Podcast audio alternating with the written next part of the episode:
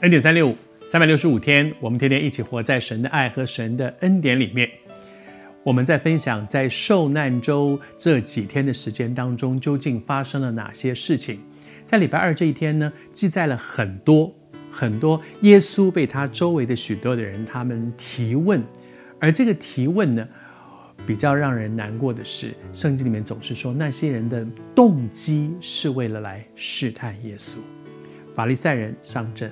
败下阵去，然后撒都该人又上阵，又被耶稣解答了，把他们推回去。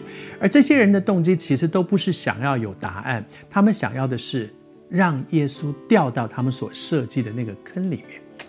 我实在觉得很难过啊！我觉得圣经这么宝贵，听到神的话是多么大的一个恩典。可是如果人听到神的话的态度不是，觉得今天主这一段信息，其实对我的心里面有给我一些什么样的帮助、光照、指引，而是耶稣这样讲，这个圣经这样讲，我我我从这里面能够找到什么问题、什么毛病，那真的太可惜了。求主帮助我们，让我们有一个对的态度来读圣经。其实我小时候也常常是这样，我从小在教会里面长大，很多人小时候刚开始读圣经都会讲，哎，挑毛病，这这个我听不懂，这到底在说什么？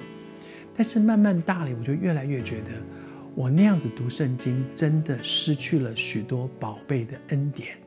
求助转换我们的心，让我读圣经不是找问题、找毛病，让我读圣经是读到神有话给我。法利赛人、撒都该人都败下阵去之后，下面一批人来的是什么呢？是律法师。律法指所谓的律法，指的是旧约圣经。旧约圣经，特别是妥拉，就是摩西五经。那个时候，他们很认真的读摩西五经，也是以色列所遵行的。而律法师是对于摩西五经、对于旧约的圣经是最熟悉的一批人。而这些人上阵，就他们的专业对耶稣提出挑衅来。我还是要读这段给你听哈，就是说这里面讲到说，有一个律法师要试探耶稣，问耶稣一定是好事。读圣经，听见神的话，求问神是好事，但是求主帮助我们有一个对的态度。他问到说，在旧约圣经当中讲到了这么多的，特别是摩西五经讲到神的律法，神的很多的规定，哪一个是最大的呢？哪一个是最大的呢？耶稣怎么回答？我觉得那个是真的是非常宝贝。虽然他们问的动机不对，耶稣却是很严正的把他们导向一个正确的、正确的一个方向来回答这个问题。耶稣讲到了，我想成为我们今天非常多的基督徒，我们生命里面知道圣经告诉我们的那个最大的诫命。基督徒有一个大使命要传福音，有一个大诫命。大诫命到底是什么呢？读给你听。